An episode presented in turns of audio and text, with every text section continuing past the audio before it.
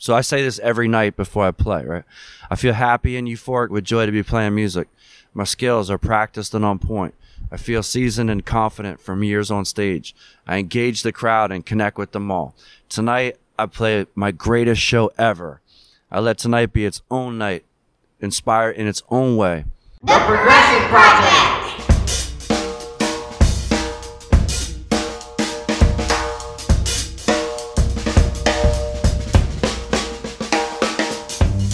What's up, folks? Thank you for tuning in to the Progression Project podcast. I am your host, Erik Antonson. Today's guest is one of my all time favorite musicians, Garrett Dutton, who you probably know as G Love. If you're new to the Progression Project podcast, my objective is to explore the learning process and what it takes to become truly great at something. From that initial spark of passion to insurmountable dreams becoming reality, we celebrate the journey, the role of practice and dedication, and those who guide us.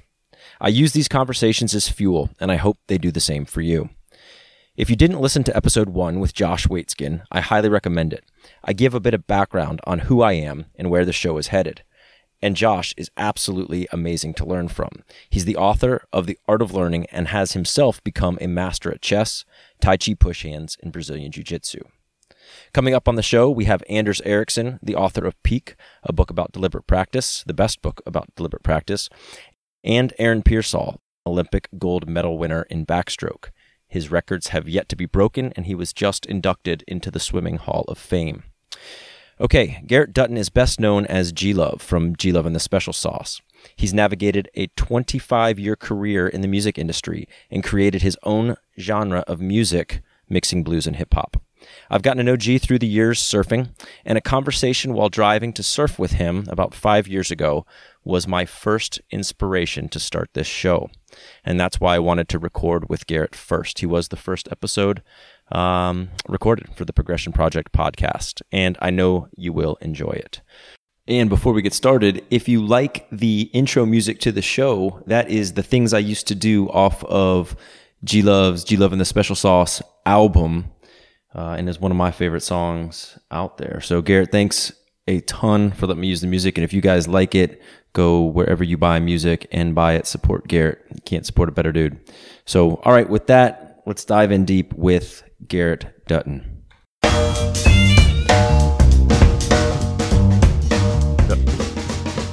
All right, Garrett Dutton, thank you very much for being first guest on the Progression Project podcast. Thanks for having me, Erik. Yeah, man. How are you today? Oh, I'm good. I just got out of the water surfing down here in Playa Guiones.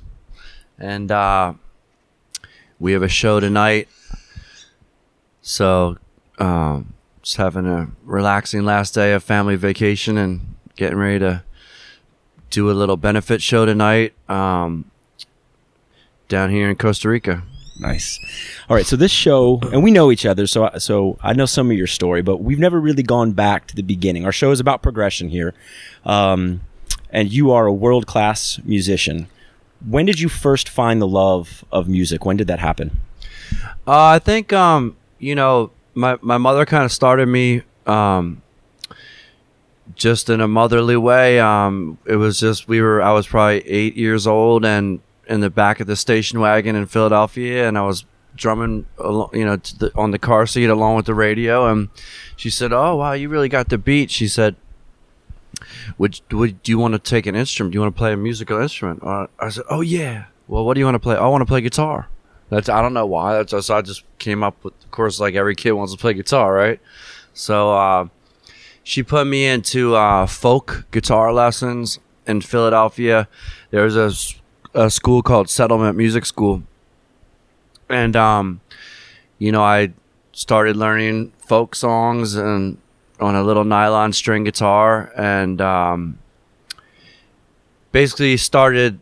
That was the beginning of the journey, and from eight to around 13 i took guitar lessons you know once a week during the school year it's kind of an after school activity and i was terrible and had no natural talent and I didn't even really like it that much, but I don't know why, but I kept doing it. And then uh, when I was about 13, it finally started sounding pretty good and I could tune it. So um, that's when things started to happen, you know. And you were an athlete too. Uh, I know that you were big into basketball. 13's what the eighth, ninth grade right there. Yeah. Through high school, did you continue music? You played basketball. What were you into in high school? Yeah, uh, I was I was actually always into basketball and music and surfing as well. Um, actually, I found when I was eight years old, I started the three things that are kind of the passions in my life. You know, which which are those basketball, surfing, and music.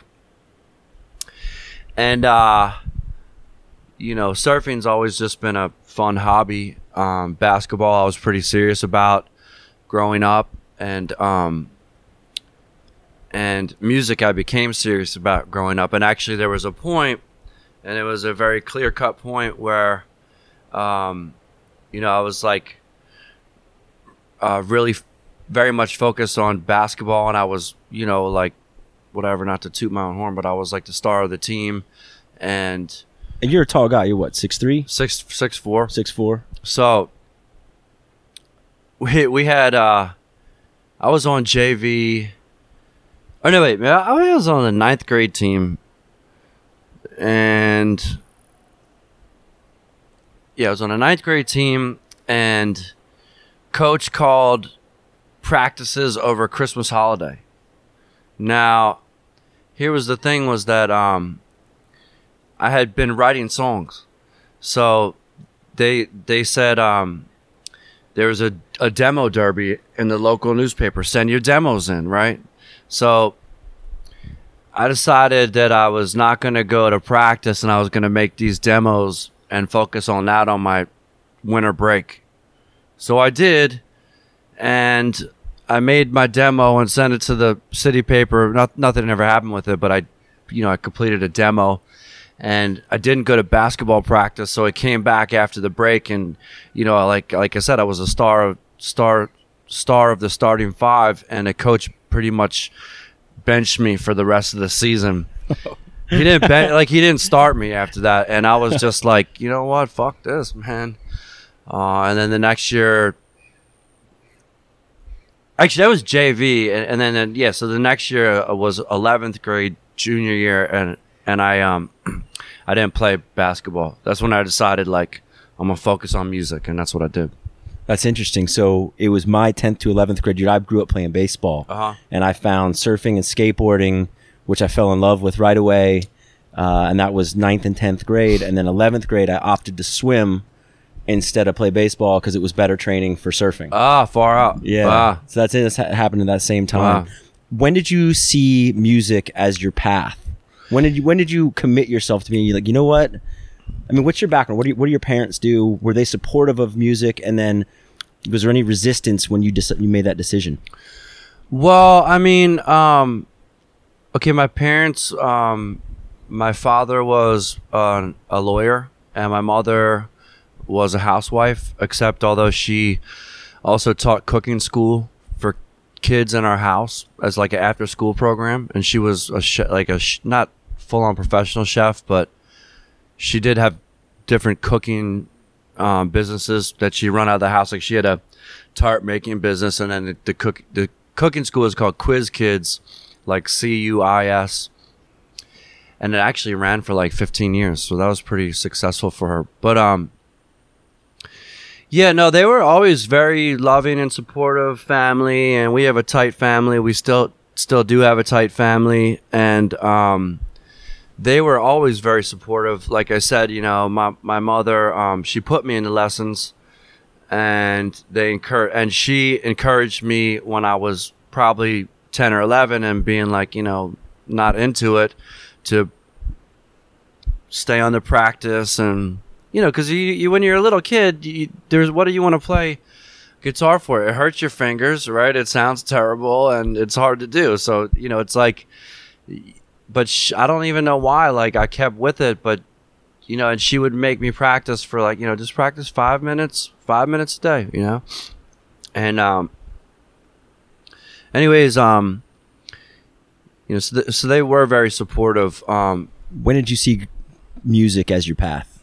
yeah, like for me, um, you know, I I think, you know, like I said, I started when I was eight. When I was thirteen, So it took five years for it to sound good. I thought, right, and for me to be comfortable playing and to to actually have an ear to be able to tune the guitar, But right. from eight to thirteen, you knew it didn't sound right. You had enough of an ear to realize that.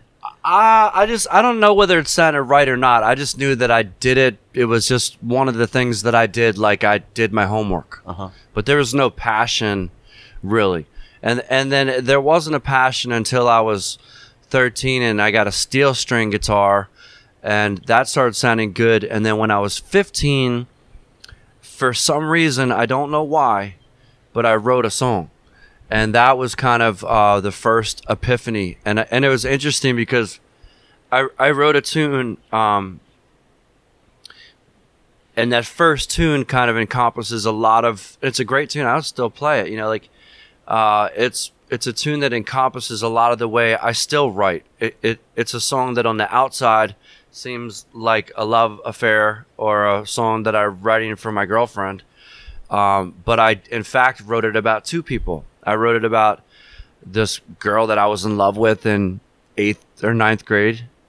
And I wrote it also about my best friend, who's now my manager, who was leaving um, school to go to boarding school. So I was, you know, as my best friend growing up, I was bummed he was going to Vermont to boarding school. So that made me really sad. And I don't know why I wrote a song, but I, I had chords, I could play them, and I did it and and that was kind of that was the stepping stone to to later making that choice Did writing a song and having that that creative process be completed there by not just playing but then creating and then being able to play your creation? Did that change your relationship to the guitar to music? yeah absolutely um once i found that kind of inner voice that changed my whole life because um, especially at that age in particular like when you're 15 i find that um, you know when you're 15 and i'm sure uh, i think many people would, would agree. It's like that's when you first kind of come into yourself. You know you you know you not only you're raging hormonally right but but your mind's expanding your thoughts you're you're starting to develop who you into the person that you're going to be um, and and have profound thoughts and have dreams and have visions and have you know strong ideas about what who you are what you want to be in life and where your life is heading and what kind of person you are right? And uh so writing that song when I was 15 immediately gave me like an expression and an identity and a purpose and oh my god like yeah this is who I am and this kind of defines me. And this is the best part of me so th- this music thing all of a sudden it was like really powerful uh, uh, to find that passion and and and that um, path at that age. And then you know at that age you also have uh, boundless energy right? And like and so i had something to put it into and i did. And and and um you know then it became a thing like before your parents but yo practice your guitar. And then it was like yo stop practicing your guitar you know? Stop stomping your foot your dad's trying to work and you need to do your homework. All right so you know i, I really it became a thing now. I went from practicing you know five minutes a day to practicing for hours and hours and hours. And it was fun. it was fun. Yeah. Um, I'm about to interview Anders Ericsson, and one of the points that uh, I, I, I uh, that I was a friend of mine uh, thought I should bring up was the fact that Anders Ericsson who wrote the book Peak, which I love, and I model a lot of what I do on, but he says that deliberate practice isn't necessarily fun.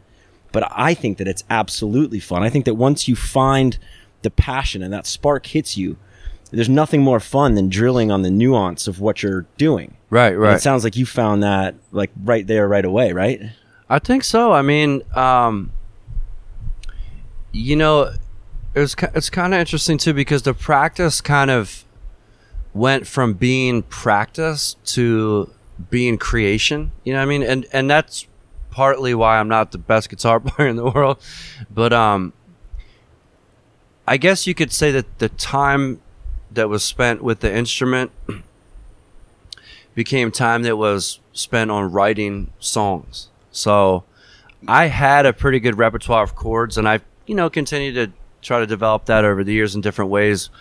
But um, actually, just to you, you recommended that book Peak to me, and I actually I downloaded it already, and I did read the synopsis because they were saying how like what was the type of practice? It was Deliberate. deliberate practice and i was like oh wow yeah you know like um deliberate practice that's something i i honestly i i have struggled with that because like i said if i did that's when you see these guitar players that are just all up and down the neck and and have a lot of technique and everything. And my thing was always like just the guitar is an extension of me and it's a tool to get my words and my message across and my vibe across Right. and so the style of music so i sometimes regret not doing more deliberate practice but um certainly you know it takes time to write songs and it takes time to practice the songs that you've written to get them up to performance level and that's kind of what i spend my time doing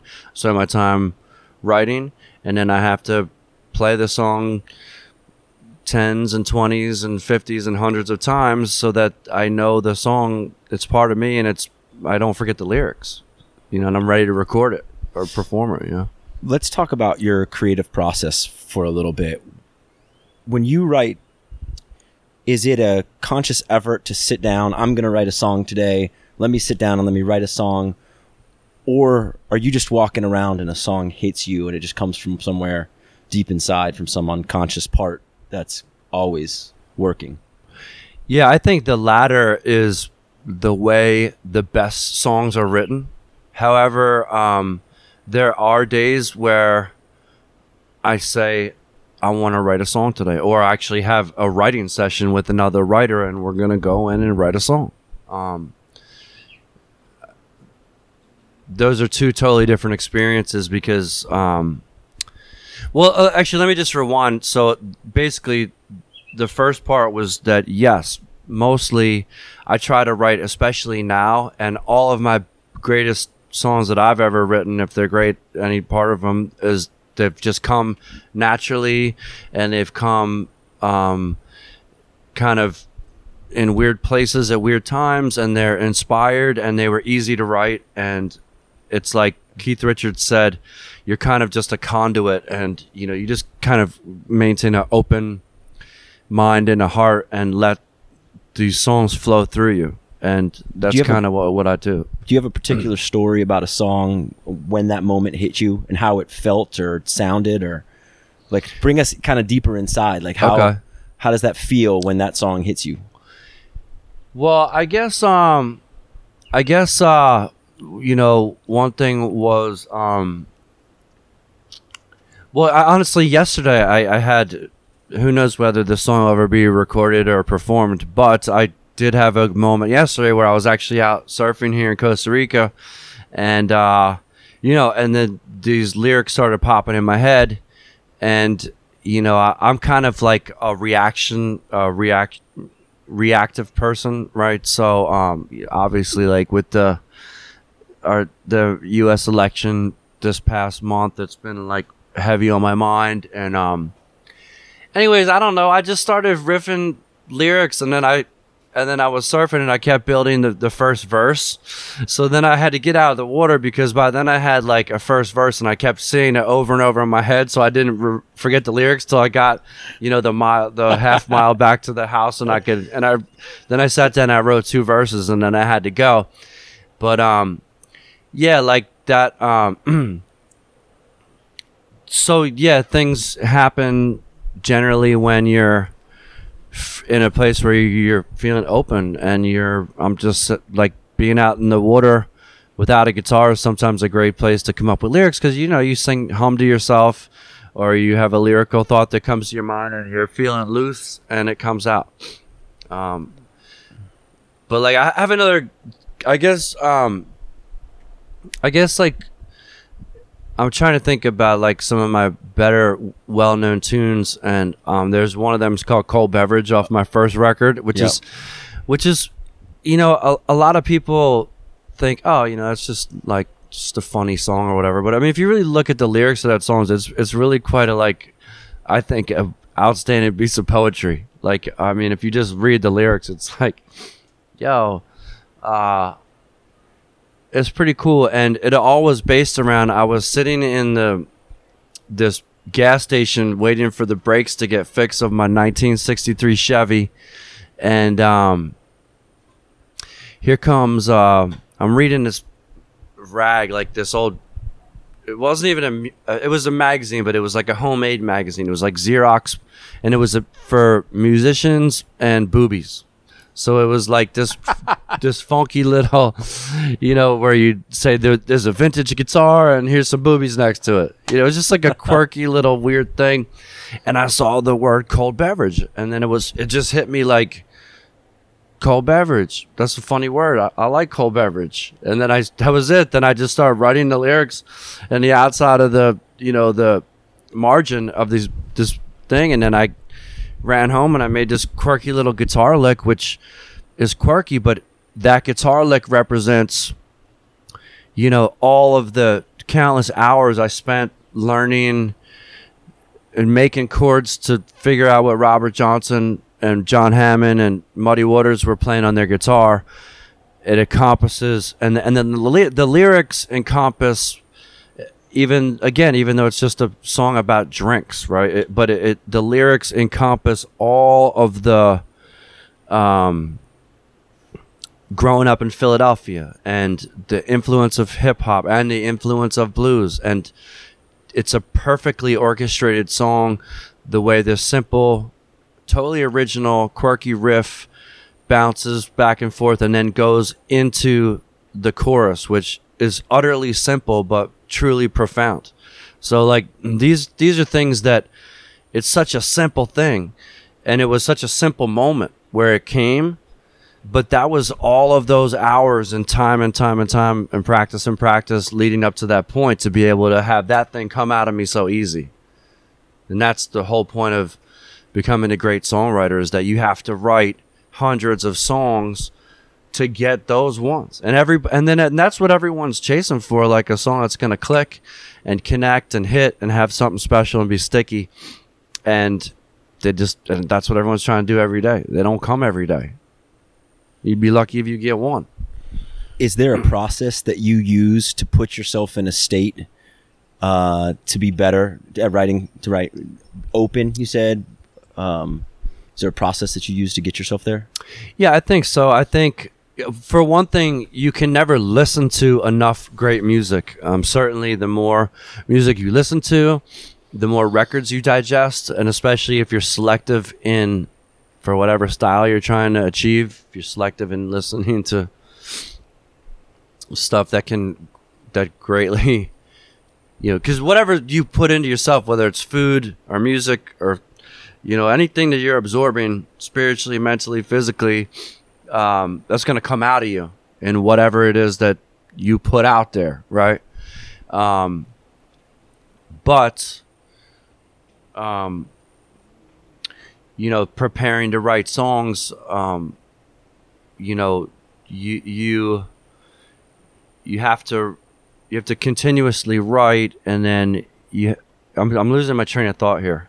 Wait what was the pinpoint question yeah, is there a process that you use on a day that you're gonna? I, I would like to write a song Oh, today. right. Is there a process that you use to get yourself in a mental state oh right to have a higher likelihood of Okay. writing a, a good song? You know, Well, quiet, being in a quiet place, being in a focused environment Right. where I can, but also being in an enjoyable place. Like for me, like Erik and I are sitting out on the, you know, we're looking out into the Costa Rican jungle. I can hear the waves. There's a table out there with a chair. If no one's hanging out, this is a perfect place to write because I like to be outside when I Yeah. write. The fresh air. Um, we a couple years ago when we were hanging out in a setting very similar to this, the song "Coconut Water" was born. Oh right, right. but that was that was um that was that was my buddy. um, Brendan, right? Brendan. Yeah, That was cool. that's a great one. But um, yeah, like you know, um, but yeah, being in, an, in, a nice environment, and then, but honestly, more important than that is that right now, like um, because I've written so many tunes over the years, and I really try to write naturally, which means that I don't want any part of any song to be forced, especially the initial part of it. So I don't, honestly, I don't really like. Let's have a writing session now. I don't put pressure on myself to write songs these days. Like, um, I, you know, I, I, to me, it's like it's got to happen naturally. So it's and and it generally will. Like if I have an afternoon where I have a couple hours that I put aside, because I do, I, I put, and, and and you know, you have kids and traveling and everything, and practice time is harder and harder to come by because touring's not practice, interviews is not are not practice. You know, keeping your body in shape that takes away from your practice, but this is part of life, right? So I have to carve out days where I'm like, I'm gonna take this is my music day so nobody fuck with me. No, I'm not doing that. No, I'm not doing that. No, I'm not helping with this. No, I'm not helping with that. I'm sitting on the porch all day and I'm to be out there playing music and I'm to practice old tunes. I might learn a cover song and then see what happens. And usually what happens is I'll stumble upon a riff and then that will lead to me to start singing some words. And then if it's something worth saying, then it comes out easily and I got something. And if it's something that doesn't need to get heard ever, just kind of maybe you get a spark and then it goes away or you feel like you have you start to force it and then you just say, No, I'm not doing it.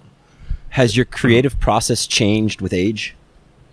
Yeah, I think now um um like I used to kind of bang my head against the wall more. Like I would sit down and really gotta write a song today and just you know start doing it and you know just coming up against the wall and just knowing that it's not something so great but oh, i gotta complete this. And and now like i said I, i'm more apt to like scrap it like walk away from it because ultimately music is meant to inspire you and to make you feel good right? So when you write it it should feel good.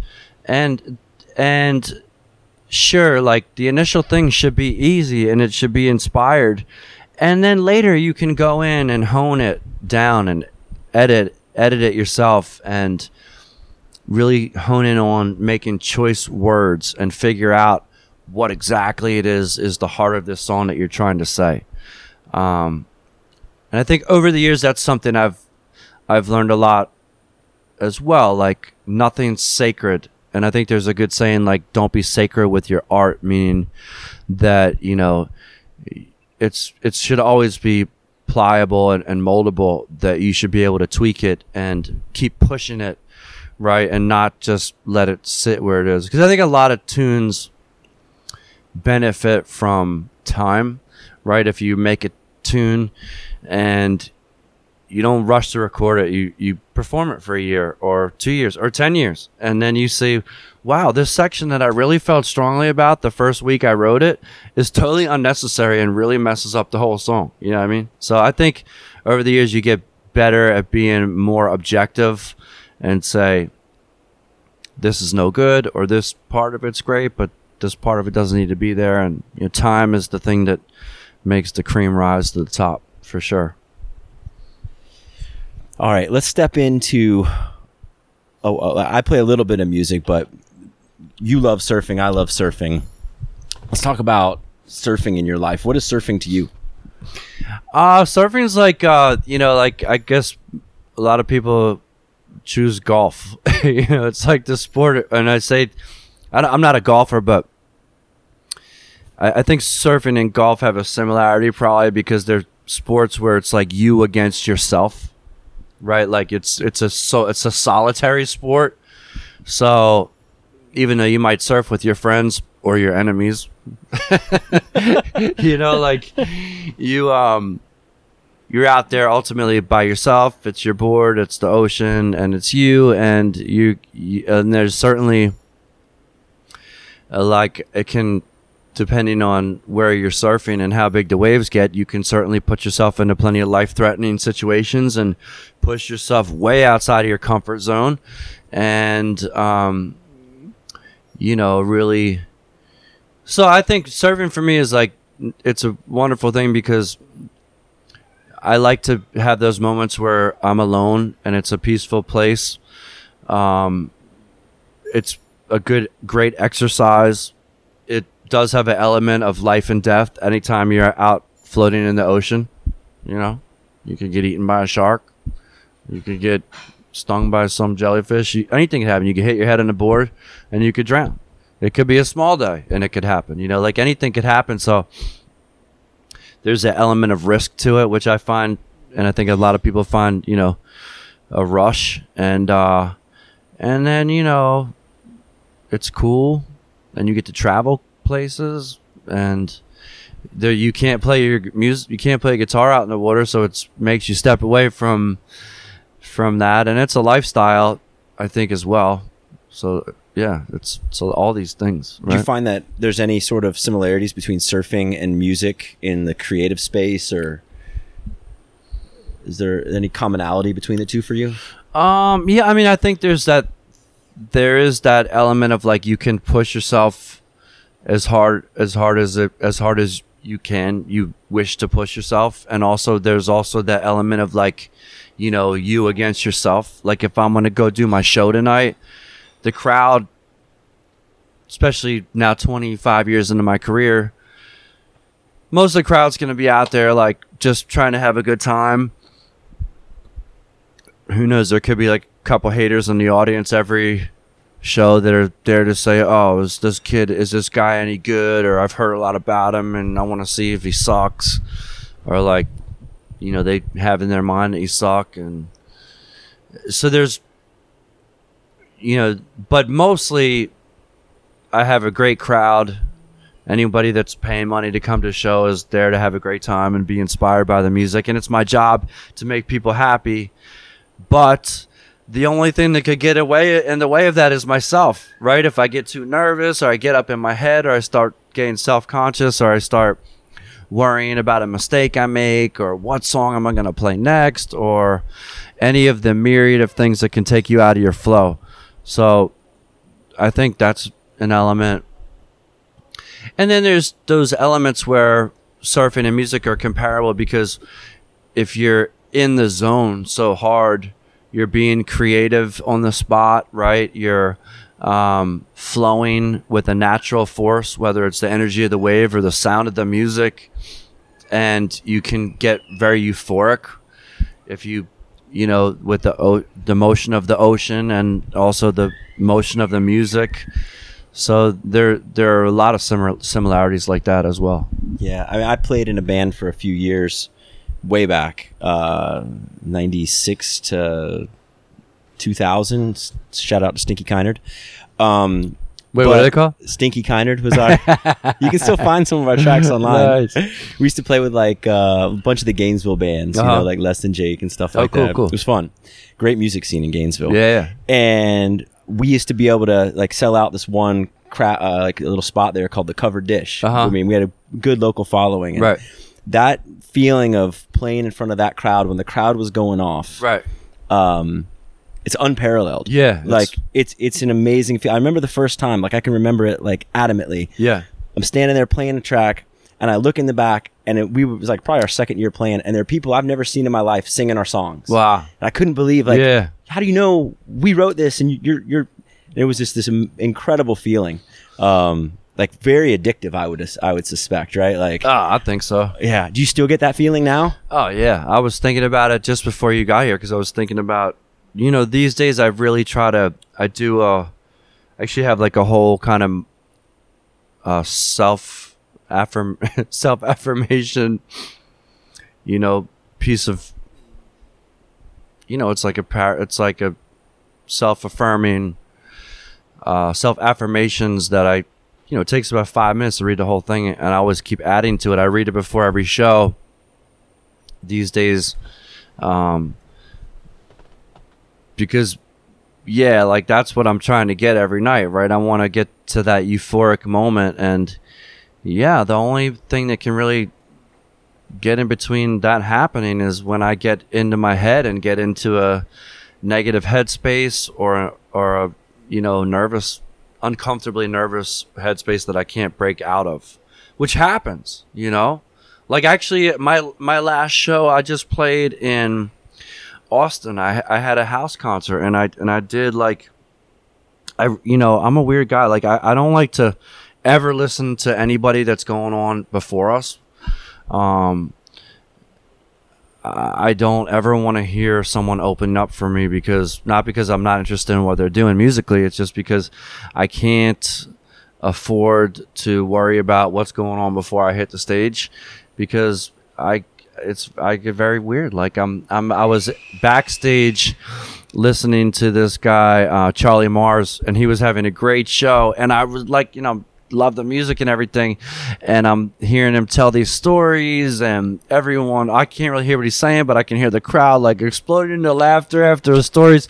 And I'm backstage, like, you know, like perspiring and like going pale because I'm like, well, I got to go out there next, and there's no story that I've that I can tell that's going to get a laugh that loud. I don't know what I would say. I don't have pre-planned stories, you know what I mean? Like, so I by the time I got on the stage, I was like, I don't know.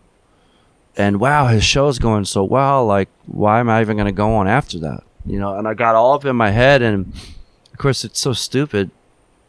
Of course, I came off after the show, and a couple people that I know are like, "Oh, that was such an amazing show." I was like, oh, "I was, I feel so." I felt like I had cheated the whole audience that had paid all his money to see me, and I was super bummed out because that was just it. Like, I got I, I, I went against myself that night. I ruined, I stoked myself out for the show.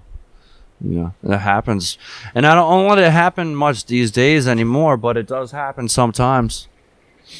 That's amazing that, I mean, you've been doing this for 25 years now, right? Yeah. And that you're still, I mean, that's beautiful that you're still that um, engaged and, and, you know, in, in, producing the best product for your fans and for your audience. Like, and that you would still get stage fright. Like, I mean, how many thousands of shows have you played? I don't know. And that's incredible. And so the other day we were talking, and you mentioned that, and this because we were talking about practice a little bit and things that you're doing, and this is the progression project, still progressing. We're all works in progress, right? And what is your routine before a show that you were telling me about? Right. So, um, yeah, this is something that I've really started to take a lot more serious and um, and kind of a methodic methodical approach the last well really since well I should say I've always taken a methodical approach to playing shows and I've always respected the stage and taken it very seriously because it's my you know it's my love and it's that's what I do, you know. And I and I've always put everything I got into it over the years. My pre-show routine have have have changed and varied, but I've always tried to take a nap before the show to kind of reset from the day and then a fresh energy to go be the best part of me. To not carry in whatever happened during that day into the show. You want to have a fresh start. Fresh energy. Yeah. Interesting. Okay. Yeah. It could be a five minute nap. Just to lie down, close my eyes, and try to, you know, let your body release part of the day to refresh a disco nap. But like you generally try to take an hour nap. Um, but over the years, I've everything's varied from like doing a kung fu kata to yoga to um, you know um, listening to music to practicing um, and a whole bunch of different stuff over the years. Now um, my routine I feel is pretty dialed in, and I've been on this for a couple years now. Um, I take a vocal lesson. So basically, I take like an hour. I take like an hour nap, and um, so basically, generally on a regular show day, I have sound check um, with the band, get our sound together, maybe run a couple tunes, and then I will do like a VIP meet and greet. This is on a regular tour, and then I'll play a mini show for these people, shake hands, sign autographs, take pictures, blah blah blah. Time for a quick bite, and then you know, jam into my bunk, get an hour nap, and wake up. I do a voc- a half hour vocal lesson, which my vocal vocal coach on the telephone, and then I um, I do I make a set list. I've I do like a Your set list is like art. yeah You should sell those things. I, don't know if you do. You do. I do. Yeah. um, I make a hand drawn set list, which is usually not even anything we end up playing that night, Harley. Um, and and and and then I um, you know put on my stage clothes, and I have gotten into meditating f- since um, you know one of your buddies, Tim Ferriss. I was listening to his podcast, and one of the people that advertised on this podcast was this headspace meditation. So i got this app and did that this year and that's been really great. So i do like a 10 minute meditation and then i have um and now this is all going up to like you know we're getting like all the while like meanwhile my road manager be like 20 yeah 20 minutes. And i'm like meditating still and he's like you almost ready? And then i'm like all right yo then i have a drink um and then you know then we're like everybody's dressed in their stage clothes and showtime you know have we have a group hug. Jim jeff and i were a trio. We we just take a quick minute every before every show. Li- literally not a minute literally seconds and just bring it in. All right boys you ready? Let's have a great show. Boom and then you hit the stage.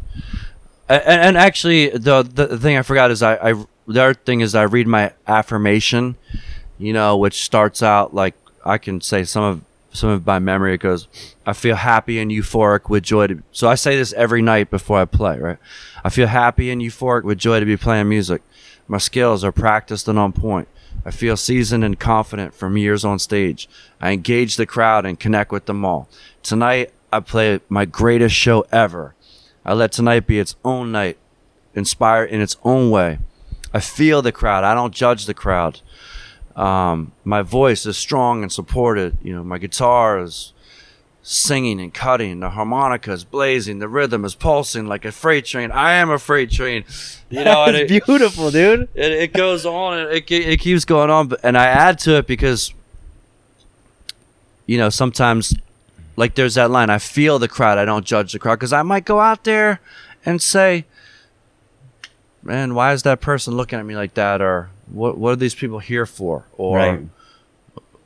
You put yourself out there when you go play music for somebody. Like on anything, like like I haven't done anything like that in my life except for play music, where you go out there and people are judging you, right, and like looking at you, but then well they're Yeah. really not they're probably not judging. I mean, I mean there, there, there are some people that are judging you, but most people don't go out to the bar to watch a band to judge them.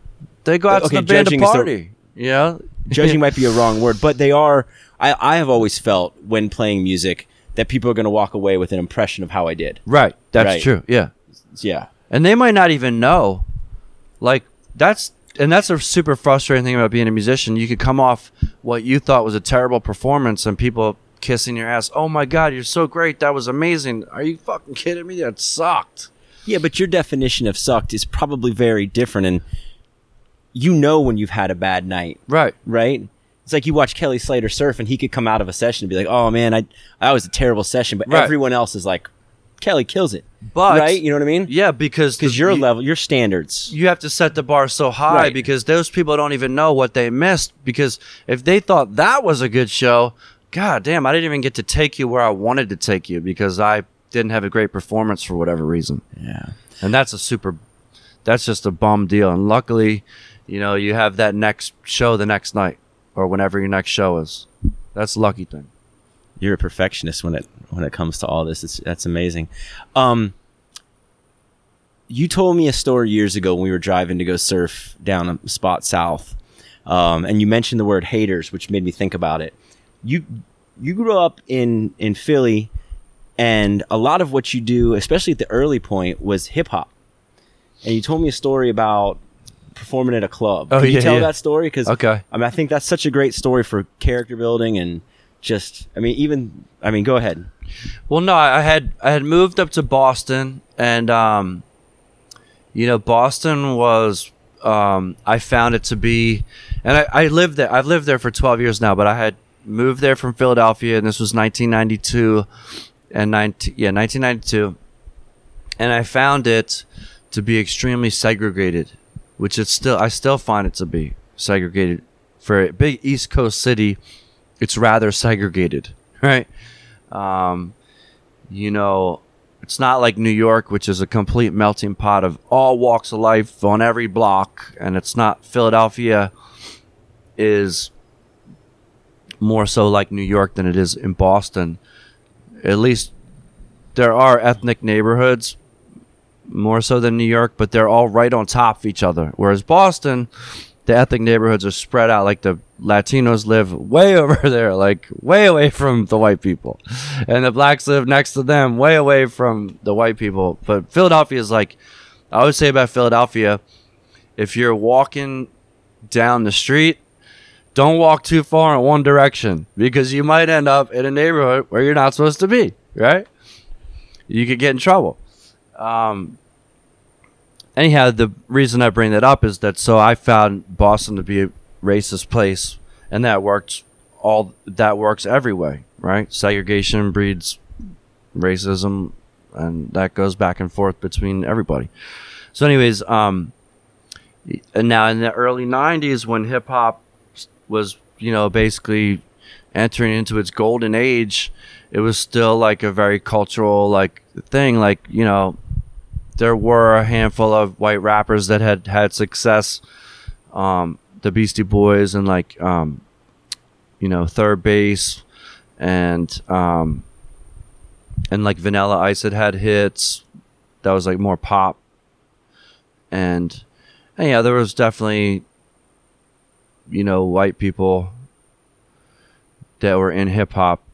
Anyways, so a, a buddy of mine from Philly was this DJ named DJ Mighty Mi, and they actually like helped discover. They were some of the people early on Eminem, and and he had a rapper who was also a kid from Philly named Eon, and so Mighty Mi and Eon through this part this hip hop party in in Boston at this place called the Bermuda Triangle, and basically um, they're like the only two white dudes in the whole place and it was like the hip hop night for you know MCs and DJs in Boston, and it wasn't like a kind of club you're going to go out to try and find a chick in because there was no chicks. It was like all dudes there to hip hop, right? There was a couple girls that would come for sure, but it was more like a this is a musical thing that was like a cultural. It was hip hop, right? And because it was in Boston, you know, people hated black people didn't like white people, white people didn't like black people, and um, but you know, my homies were these two white Jewish kids from Philly, and they were the DJ, and it was kind of their night.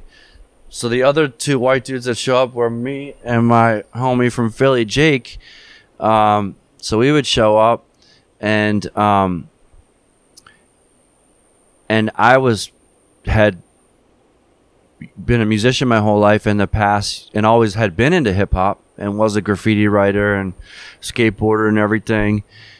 But I had been ra- rapping now for just about a year and had started writing rap instead of writing songs. I was writing raps now that I were making into songs on guitar, and I had my style. That was the G Love style, and then so now I was going to the, they would ha- be playing all the hip hop hits, and then they would break it down into a cipher and and just have an instrumental going, and then they start passing the mic around, and it was like awesome rappers, you know, and it was a real scene, and I was trying to break into it, um, and so, um, the first time I went,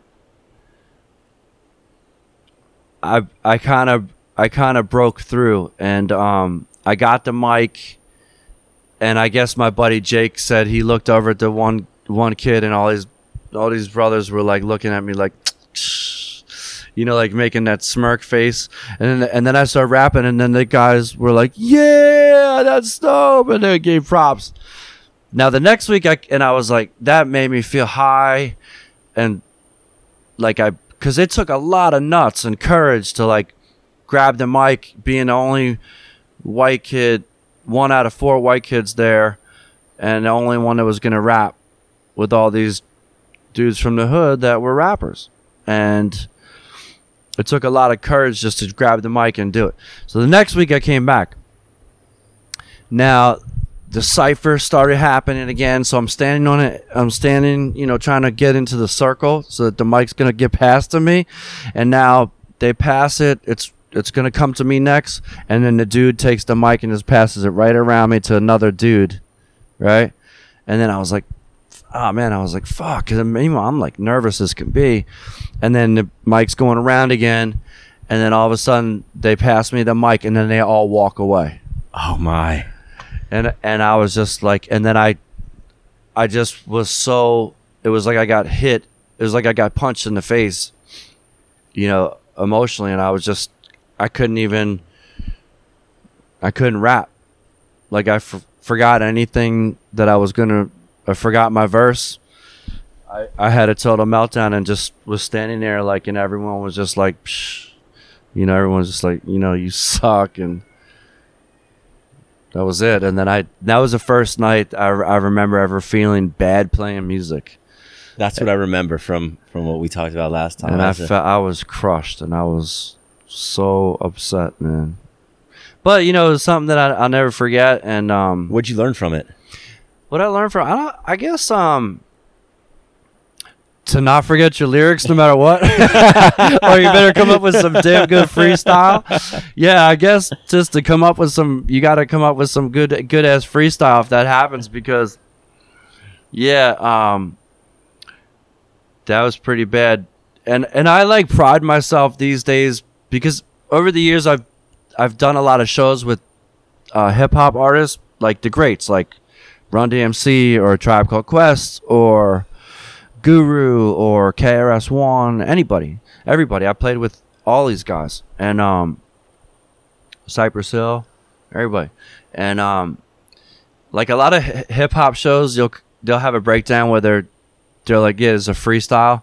But really, it's not a freestyle because I see like Run DMC. They're like, yeah, we're gonna freestyle, and I did the show with them and I saw them do the same freestyle. So obviously, it was just a verse nobody knew over a beat that was just. And I always thought that that was pretty whack.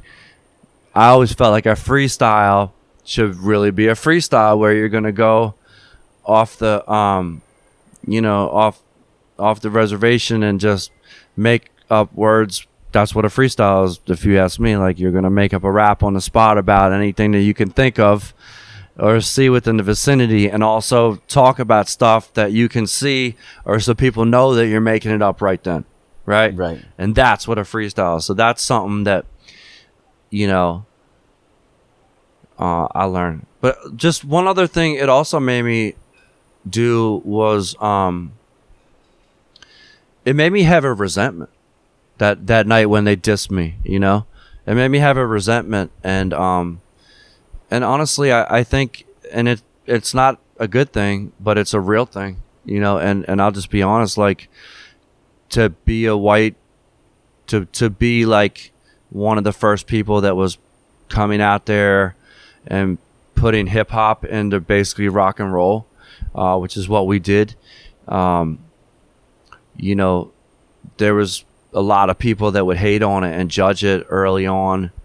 And I don't know. I still to this honest I'll just be honest, like I still to this day like I have a, a chip on my shoulder about it because I always felt like you know, I could tell people there were certain people would be out in the audience like you know, judging me and being like, you know, he can't rap or like this ain't hip hop or this or this or this that. How did you so so with that resentment, did you use that as motivation in some way or how did you use that or was it just a feeling that you had? Like No, for sure. Like you, um, I mean, I don't think great things come from it. I mean, sure, resentment can lead to a drive that makes you want to get better, to outdo your enemies.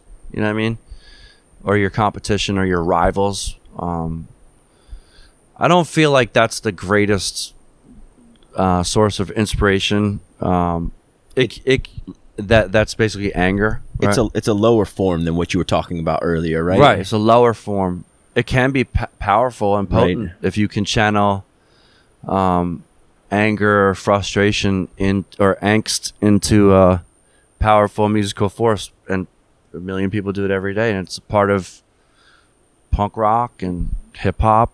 There's a lot of anger in a lot of music. One of the things that I find uh, so inspirational about you, about my buddy Colin, who's a pro surfer, Dave Kalama, pro surfers in their you know mid forties, is this reinvention and this. Um, I mean, you've been in the music game, uh, you know, since mid '90s, and throughout that, you've seen so many changes, but you've been able to adapt with it. Um, can you talk to that process a little bit about continuing to stay relevant and what's got to be one of the most difficult professional fields that you can be in? I don't know if there's anything more difficult maybe than music. Yeah, I mean, I think that um, you know, I've always just considered it like my music is like a river, and I'm kind of just being swept along with the current, you know, and I can manipulate it by swimming different parts of the river, but I'm going with the flow, you know, and um, and you know, I guess I guess that served me well, although it hasn't it hasn't like maybe made for the most focused decisions. So how do you stay relevant in the music business? Well, you have to just be real and you have to be true to yourself. I did I did kind of always figure like um I, I looked at people like John Lee Hooker and Bob Dylan, and those are two people that I feel like never really made like a sellout record. You know what I mean? I felt like if you listen to a lot of the great rock and rollers from the '60s, like the Rolling Stones or Crosby, Stills and Nash, like they had all put out like some shit in the '80s that basically sucked, you know, and sounded like a sellout or like modern production that wasn't true. And like John Lee Hooker and Bob Dylan, like they always made these like, you know, they just made John Lee Hooker and Bob Dylan records, and they made them the same way they they made their first records. They're just true to themselves. true to themselves. And it wasn't like oh well yeah how many people want to tell me like five years ago yo gee edm's really like big right now. Why don't you try to like do what you do but like incorporate like some edm beats? And i'm like well because that would be a a sellout two you're chasing something that someone else is doing three it's not me four what's the point because it's just timely not timeless it's not nothing against edm it's just that's not what i do and there are times where I've tried to chase a trend, like, you know, like, oh, the Strokes record came out. Man, I love that record. Man, this is such great rock and roll. I want to do right. And I maybe wrote some tunes that had some inspiration behind that type of thing. But I do feel like um, I've stuck close enough to my roots the whole time um, that my records um, even if I did make some stylistic or production mistakes on them, um, that the fans were gracious in forgiving that. And I do also feel like most of the production on all, all of our records is never been like maybe one or two are a little poppy, but not really. Like even when I try to be super poppy, it still just comes off feeling pretty pretty raw.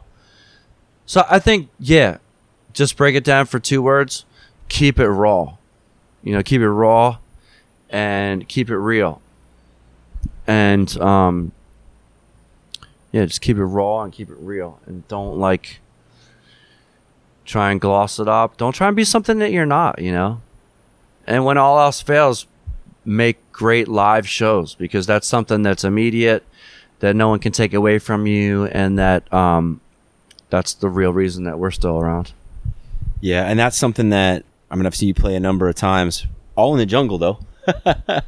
I got to get to a show somewhere else. but uh, the way you connect with an audience, like, there's no one else that connects in that same way. Um, I can tell you spent a lot of you, you put a lot into that, and there's a lot of love that comes back from that and a connection.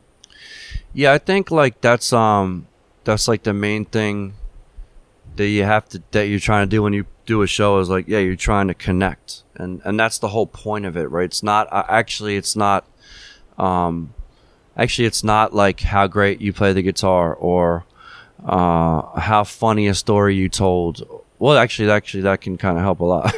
But um yeah it's it's just a general vibe. It's like you know it, it's hard to say. I, I always put it like this like when you're going on stage you know you have a room full of people or however many people show up and you have your guitar and you have a mic and if you if your band's with you you have a band with you and it's what what can you make with that ingredients right? What can what kind of recipe can you whip up that's unique to that night that's going to be something so tasty that everyone's going to be loving it and talking about it and want to come back and get another taste of it next time? And that's that's the most important thing is connection. Like it doesn't matter.